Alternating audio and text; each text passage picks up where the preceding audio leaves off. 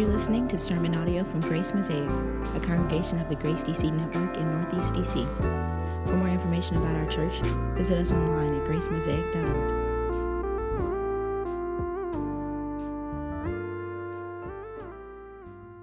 As a kid, I came to know and become familiar with this phrase that I'd ne- never heard of before through my grandfather. My grandfather taught me the meaning of the phrase one person's trash is another person's treasure. Because my grandfather's fourth job after he retired uh, was that he decided to, to go out and sort of do the work of being a junk man. My grandfather would see people throwing things away that he knew perfectly well could be reclaimed. He would go out and he would collect those things and, and he would bring them back to his garage and he would work on them and he would fix them and he would give them away to other people to use. And I remember one conversation with my grandfather. He was investing some of his grandfatherly wisdom into me. And I said, Pat, why do you keep on collecting all this trash? It, it hadn't settled in yet. Why do you keep on going out and collecting all this junk? I, I don't understand why you keep doing this. He said, Son, let me tell you something. Some people look at these things and they don't see any value in them. They just throw them away and they go buy a new thing. It's wasteful. They don't appreciate that it could be fixed. But when I look at these things, I see what they could be. When I look at these things, I decide that I know how to fix them and I'm going to make them right. This morning, I want to ask you what is it that you see when you look at the church? What do you see when you look at the church? It has become a very common thing to hear people trash the church, to hear people talk poorly about the church, to constantly harp on the church. And this is understandable when it comes from people outside of the church. I get that. That makes sense to me. But what doesn't make sense to me is the way that Christians trash the church. The way that Christians constantly talk bad about the church, as if by some miracle, this is going to get them in with their non Christian neighbors, and then some way they're going to get those non Christian neighbors to want to become part of the very thing they were trashing. It doesn't make any sense. We all know that it's the case that we tend to love the things that people we get close to love. If you get close to Erwin Ince, you might find yourself loving CrossFit. If you get close to Christy St. Pierre, you might find yourself loving nutrition and fitness. If you get close to Joe Littlepage, you might find yourself loving a variety of music. If you get close to me, I'm gonna make you love some barbecue. Bless his name. He's worthy. But let me ask you this question What is it that you will come to love if you get close to Jesus? If you get close to Jesus, you will come to love grace. If you get close to Jesus, you will come to love mercy. If you get close to Jesus, you will start to love seeing people get things that they don't deserve, namely, an invitation to the kingdom. If you get close to Jesus, hear me, you will love the church. And if you do not love the church, the problem's not just the church, it's you. If you do not love the church, then the sign is that you're not as close to Jesus as you may think you are. Because Jesus loves the church. And he wants his people to love the church like he loves the church. To think about the church like he thinks about the church. This is what our forebearers in the faith used to mean when they said we are to think God's thoughts after him and to love what God loves and to hate what God hates. We must love like Jesus loves the church. We live in an age of what you might call churchless Christianity. Churchless Christianity, where people think they can be a strong Christian by being disconnected from the church. Where people think they can be spiritually vital and healthy and thriving while being disconnected from the church. We're familiar with the impact of modernity, whether or not we would use the fancy language or not. That individualism is running rampant and it's celebrated. That there is a very, very low ability for people to commit, or I should say, low willingness for people to commit. To commit in any meaningful way, to commit beyond saying, yeah, yeah, yeah, yeah, I'm a part of that group. Yeah, yeah, yeah, I go to that church. Yeah, I'm on the rolls. I'm talking commitment in terms of faithfulness. I'm talking commitment in terms of showing up. I'm talking commitment in terms of making sacrifices that cost us in order to belong. There's a low bar of commitment these days. And yes, there are many suspicions that people have of the church, suspicions of church leadership. And a lot of these things we must acknowledge and admit have been brought on the church by itself, by the church's own failures, by the church's own egregious departures from Jesus and his way and his, and his calling and his word. But even though we can and must acknowledge the failures and the sinful shortcomings of the church, I want you to join me this fall and entering into this series on the church. And the first thing I want to start with, the first thing I want to implant in your minds and hearts is that you must love the church like Jesus loves the church. And let me be clear about that. Not the church in the abstract, not the church in the ethereal, not just the invisible church. I'm talking about the church that is right here gathered in this building. I'm talking about the real brothers and sisters, the real institution that we are a part of today. We must love the church. There's no such thing as loving the church in the abstract. It's nothing but sentimentality unless you love the real physical church to which you are a belonger in the here and now. So, let's begin our series this morning by starting with the head of the church. All through this series, we're going to talk about fill in the, the, the fill in the blank of the church. The blank of the church, the blank of the church. And today we start with the head of the church, Jesus Christ. And we're going to see this passage through two points this morning as we consider his administration and his fullness. His administration and his fullness. So let's begin with our first point. His administration. We're familiar with the language of, of headship, whether we realize it or not. We talk about people being the head of a company or the head of an organization. We talk about them being the leader of the organization. They're the primary voice, they set the tone, they cast the vision. And as we begin to consider the church, we must always begin to define the church by its relationship to Jesus Christ, its head. There's no such thing as rightly defining the church without defining the church or understanding the church with respect to its head, Jesus Christ. And we begin by seeing him as the head. And at the very beginning of God's story, humanity had a head. His name was Adam. And Adam was the representative of his people, all of humanity. And as God designed it, as it went for Adam, so it would go for Adam's posterity, for his people. And we know the story that Adam made choices that brought his people into ruin, that brought all of humanity into ruin.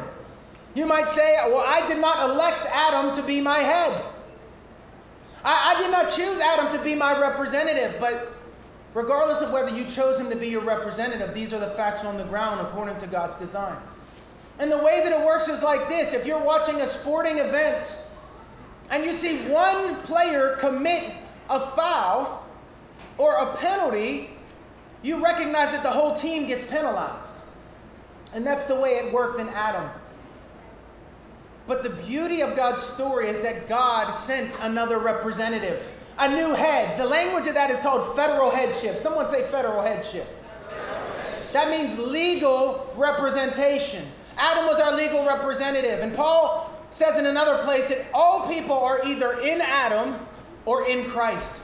Christ becomes the last Adam, and he becomes the representative of his people. And so his headship we see is a saving headship. This is the first thing we need to see about his leadership over his people. It's a saving headship. Look through the passage. The passage begins in verse 3. And Paul says, he begins with a eulogy, a blessing.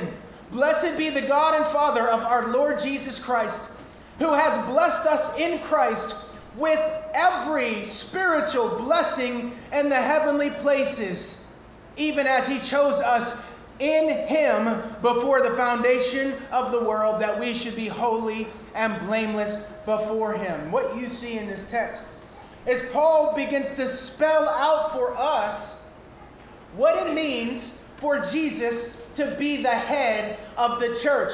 What is the headship of Jesus? The first thing you see is it's a saving headship. Even as in this text obscures the text. It should be since he has blessed us, since He has chose us. And what do we have in union with Christ? Paul centers this thing around union with Christ. I want you to see what it means for Jesus to be the head of the church. And this is going somewhere, y'all. This is not meaningless theological talk. This is going somewhere. Everyone in this building is a theologian. The question is are you going to be a good one, a faithful one, or a bad one, an unfaithful one? Are you going to understand the scriptures rightly divided, or are you going to go on your emotions and your good feelings about God and wind up in error? We must stick to the text, and it's rich. Look at what we have in Jesus. Verse 4 The Father chose us in Christ. Just like any of you husbands chose your wife, and you wives chose your husband.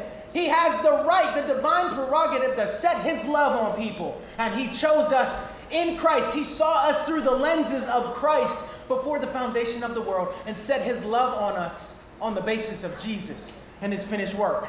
Verse 5 The Father predestined us for adoption as sons through Jesus Christ. These are not doctrines to be resisted, but embraced and cherished. The Father, verse 6, blessed us with grace in Christ. Verse 7, the Father redeemed and forgave us in Christ. Verse 8, the Father lavished wisdom and insight upon us in Christ. Verse 9, the will and purpose of God the Father were set forth in Christ. How do you know what God's up to? Jesus is the Rosetta Stone of God's purposes and plans in the world. You see that though this world is a Good Friday kind of world, God says it's going to be an Easter Sunday kind of world one day. And we see that in Jesus. Verse 10 God the Father unites all things in heaven and earth in Christ. Verse 11 we have obtained an inheritance in Christ. Verse 12 we have hope in Christ. Verse 13 the Father has sealed us with the Holy Spirit in Christ, marking us out as protected belongers. The administration of Christ is a saving administration, but it's also an authoritative administration. Verses 19 through 21. Look at the text. And what is the immeasurable greatness of his power toward us who believe, according to the working of his great might that he worked in Christ when he raised him from the dead and seated him at his right hand in the heavenly places, far above all rule and authority and power and dominion, and above every name that is named, not only in this age, but also in the one to come. You know there's a difference between authority and power, don't you? Authority and power. A man might be able to exercise power over a woman to abuse her, but that's not authority. Authority is the divine right to exercise power. And what we see in this text is that Jesus exercises his headship with authority and power. It's both. And the power that he works and the outworking of his administration is the same power that rose him from the dead. Paul is talking about the exaltation of Jesus, the lifting up of Jesus above above all. What does Jesus stand above? Pick something. Pick something. And Paul does not limit his scope to the physical world. He doesn't limit his scope to your marriage. He doesn't limit his scope to your addiction. He doesn't limit the scope of Jesus' authority to your sin struggle. He doesn't limit the scope of his authority to your work life or your sex life or to anything about our existence in this created order. No, he says that even the unseen powers, the unseen world, Jesus has power over it all. Everything is under his feet. To say that it's under his feet, you should imagine a king sitting on a throne with his foot on a footstool. And anytime a king conquered a place, those former rivals of his, they would submit to the king and they would come and they would bow before the throne of the king and they would kiss his foot. He would put his foot on their neck and they would kiss his foot as a sign of loyalty. And his foot on their neck showed his authority over them and his willingness to exercise that authority on their behalf. To be under his feet is to say that there is not one square inch of all of existence that is not under the authority of Jesus. And Jesus rules in his church through his word and through his spirit. Through his word and through his spirit. And according to God's design, the way in which God safeguards, the way in which Christ safeguards the exercise of his authority through his word and his spirit, is through the established leadership he has given the church. It's through officers. It's through elders and pastors. This is the way we're going to see this develop, but it begins with the headship of Christ and his administration. But next, and I want to dig more into this right now, and I really want you to dial in on what we're about to talk about right now. It's the second point His fullness. What is the fullness of the head, Jesus Christ? Look at verses 15 through 16 and then verses 22 through 23. I'm pulling this from the text not from my particular church tradition. Y'all hear me? This is the text. Verses 15 through 16. For this reason, because I have heard of your faith in the Lord Jesus and your love toward all the saints, I do not cease to give thanks for you. I want you to see the Apostle Paul's thinking in this text. He gives thanks for the Ephesians not just because they love Jesus, and you know, many of us, that's enough. Just get them to love Jesus. And I want you to love Jesus. But that's not the end of Paul's thanksgiving. Paul says, I give thanks because you love, your, your, because of your faith in the Lord Jesus and your love toward all the saints. Where do you stand on that point?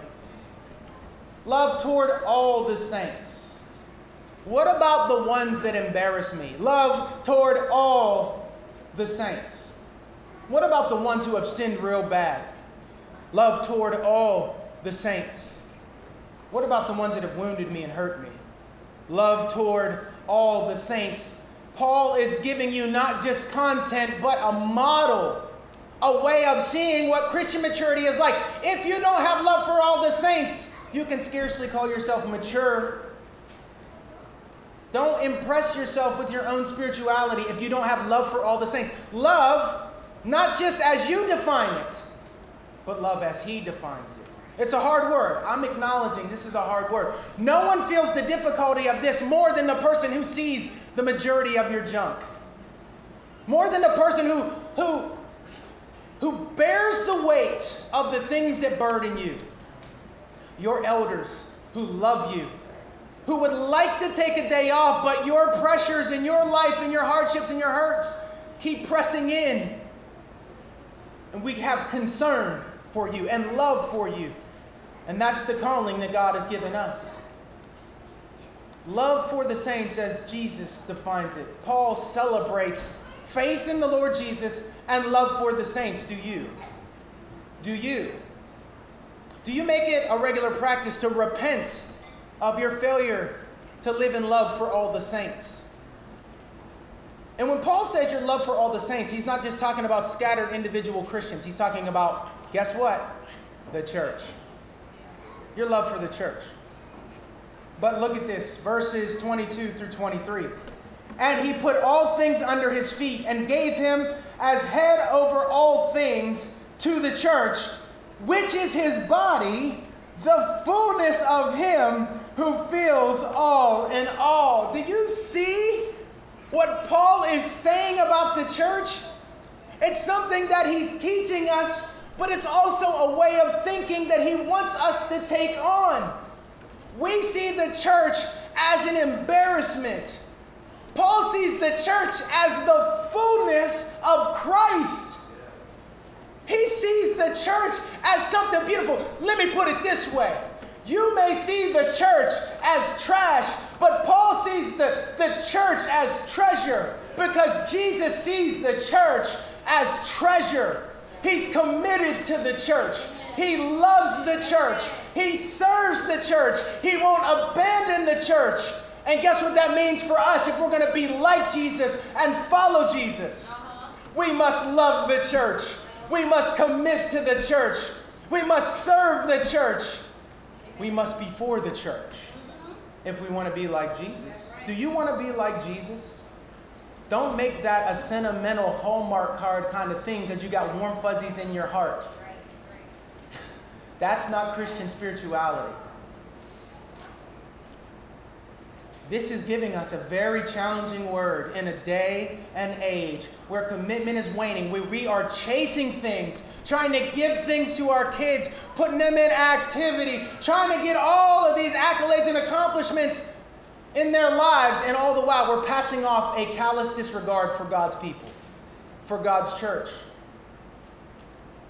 That's the thing. Your, your relationship to the church is not just about you. It's about your kids. It's about the na- it's about the next generation. It's about our neighbors. As I said earlier, why would anyone want to be a part of this thing if you don't seem to want to be a part of it in any meaningful way? Why would they grow to love it if you don't love it? Why would they come to serve if you don't? Why would they commit if you won't? This is witness, y'all. Do you, listen, I know that there is an aspect to witness that looks like speaking the message clearly, giving out a tract, if you will. But there's a, a fuller, more robust picture of witness. And part of the way we witness to the glory of Jesus is we commit to those that He committed to to show the kind of love that he shows and to demonstrate what his kingdom is all about. People will never really get what the kingdom is about unless we show them uh-huh. and tell them. Amen. Amen. It's both and, not either or. Uh-huh. You've ever heard that phrase, preach the gospel and if necessary, use words? That's trash. The gospel is a verbal proclamation that Jesus is Lord. And he comes with transforming and saving authority, that he's a physician who has come for the sick. That's good news. You got to speak it. But speaking it without showing it undermines it. It cuts at the value of it in the eyes of our neighbors.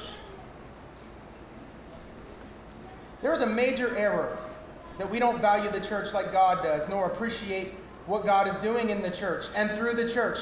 The church is His fullness. Do you know what that means? That means if you want to experience the fullness of God's grace, you must belong to the church. Don't get quiet. That's what it means. If you want to experience the fullness of God's mercy, you must belong to the church. If you want to experience the fullness of God's love, you must belong to the church. You will never get God's love until you are loved by other broken people who are failingly striving to love you in Jesus' name. It becomes something that's in the ether, it doesn't become real. It's like talking about grace, but then when I want to treat you to lunch, no, no, no, no, no, no, no, that can't, no. Oh, no, that, that's where grace gets real in the tangible and the lived bumping up against one another in the church. We have this churchless Christianity, this take it or leave it kind of relationship to the church. But the historic church would say things like there is no salvation outside of the church because the church is the buttress and the pillar of truth.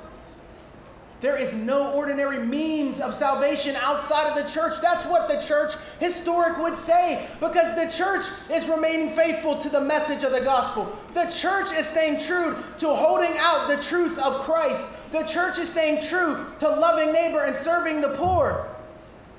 And if you are disconnected, it won't be long before your enemy, the devil, deceives you and shipwrecks you. And you are lost and you abandon the faith. You might say, No, no, no, never me. I'm strong in my faith. That's pride.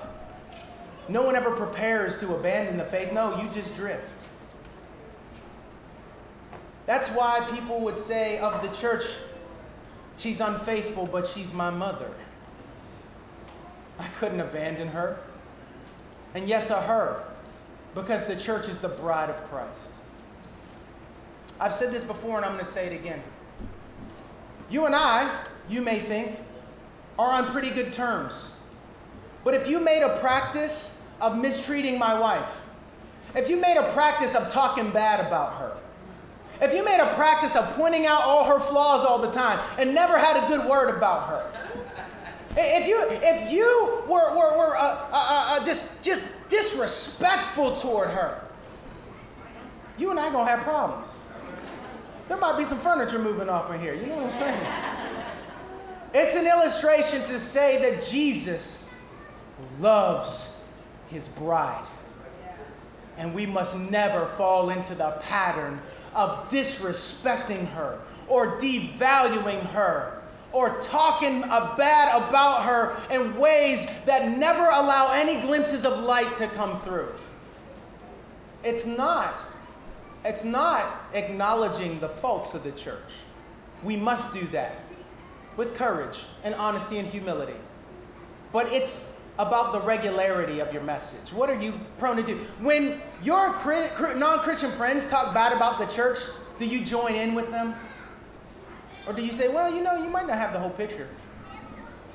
You might not have the whole picture. You ever considered that? Listen, here's the deal people are practiced at talking about all the bad in the church, but here's the thing you need to appreciate there is more good than we can identify about the church than we are prone to recognize. And I want to say a little bit about it. The Romans, back in the ancient days, were perplexed by Christian charity. It first arrived as a significant social phenomenon with the emergence of the church. Do you like the idea of people giving to the poor? Do you like the idea of crowdsourcing for someone in need? Do you like the idea of global uh, outfits that, in the name of Jesus, try to pursue justice and feed the hungry? Yeah, you know who popularized that? The church. Right. But we must remember that this is not why Christ loves the church. Hospitals, as a social phenomenon, began through church initiative in the fourth century. Even before this, this the, the ancient world could not understand why the church was so ready to heal and comfort the lowly, sick, and diseased. Church efforts in healthcare continue globally today, especially in many of the world's poorest regions. But this is not why Christ loves the church. Universities and formal institutions, are you proud of your academic credentials? The only reason why there was an academic credential for you to get is because of the church. Places of higher learning were pioneered by the church. Beginning in the 11th and 12th centuries, modern science emerged from these institutions and very often funded by church folk and church institutions, developed by church folk. But this is not why Christ loves the church. The revolutionary ideas of the fundamental equality of all human beings and the sanctity of life comes from the church. The, the widespread social acceptance was affected by the church. But this is not why Christ loves the church. The church's teaching in relation to marriage, adultery, polygamy, male responsibility, and the dignity of wives, girls, widows, celibates, and orphans massively improved the standing of women in society. Oh, I know you wear your shirts. And yes, you announce your politics on the social media. But before there was a social media talking about the dignity of women, when all of the world was despising women, the church was fighting for the dignity of women and little girls. It was little girls when they were born, they suggested the Romans were you could just throw them out. They weren't worth anything, but Christians were going to reclaim them. The dignity of women is a gift from the service of the church. But this is not why Christ loves the church. All this, not to mention the church's extraordinary contributions to music, art, architecture, law, and jurisprudence, the popularization of literacy. But this is not why Christ loves the church. All of the good that the church has given the world and all of the good that the church has done in the world in the name of Christ has come as a result of its faithfulness to Christ, and any of the bad has come when it has departed from Christ. But even in its departures, even over the long arc of history, God's Spirit continues to work through the church for the good of the world, and so must you. So must you. You must belong. You must belong. You must stop riding the fence. You must stop sitting on the fence and go all in in the church. And go all in for the church. Why? Because Jesus did. It's about Jesus. Our lives, our witness, it's about Him. And if we hope to be like Him and reflect His glory in the world, then we must do the same. Christ will never love the church for the good that she does, and He will never hate the church for the bad that she does. Do you hear me? And so we must follow Him. Never just loving the church for the good that it has done, and never hating the church for the bad that it has done. But having a gaze on the church that is that is set by the gaze of Christ over the church. Moving from the abstract to the specific local church that is Grace Mosaic here today. Or maybe you aren't called to be a part of this community. Maybe you belong to another community and you're visiting us today. Love that church like Christ loves that church. Serve that church like Christ serves that church. Commit to that church like Christ commits to that church. How are we going to love our neighbors and love our enemies if we can't even love our brothers and sisters? How? Please tell me. How? We won't. We can't. The church is where we learn to love the rest of the world. Jesus wants you to love the church like he loves the church. I want you to lay down your defenses over this fall and receive the word of God implanted in your souls. And seek Him in faith and repentance for the changes you need to make in your life, to make adjustments, to cut things out of your life or your schedule, to add things into your life and schedule. We talk all the time about loving our neighbors and committing to our place in our neighborhood. Now it's time for us to talk about committing to God's church and loving God's church. And start in your home. Start in your home grow up in the faith and the knowledge of the Lord Jesus over this series.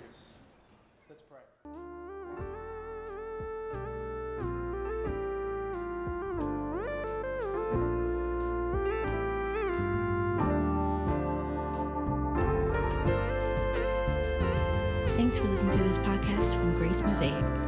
For more information about our church, visit us online at gracemosaic.org.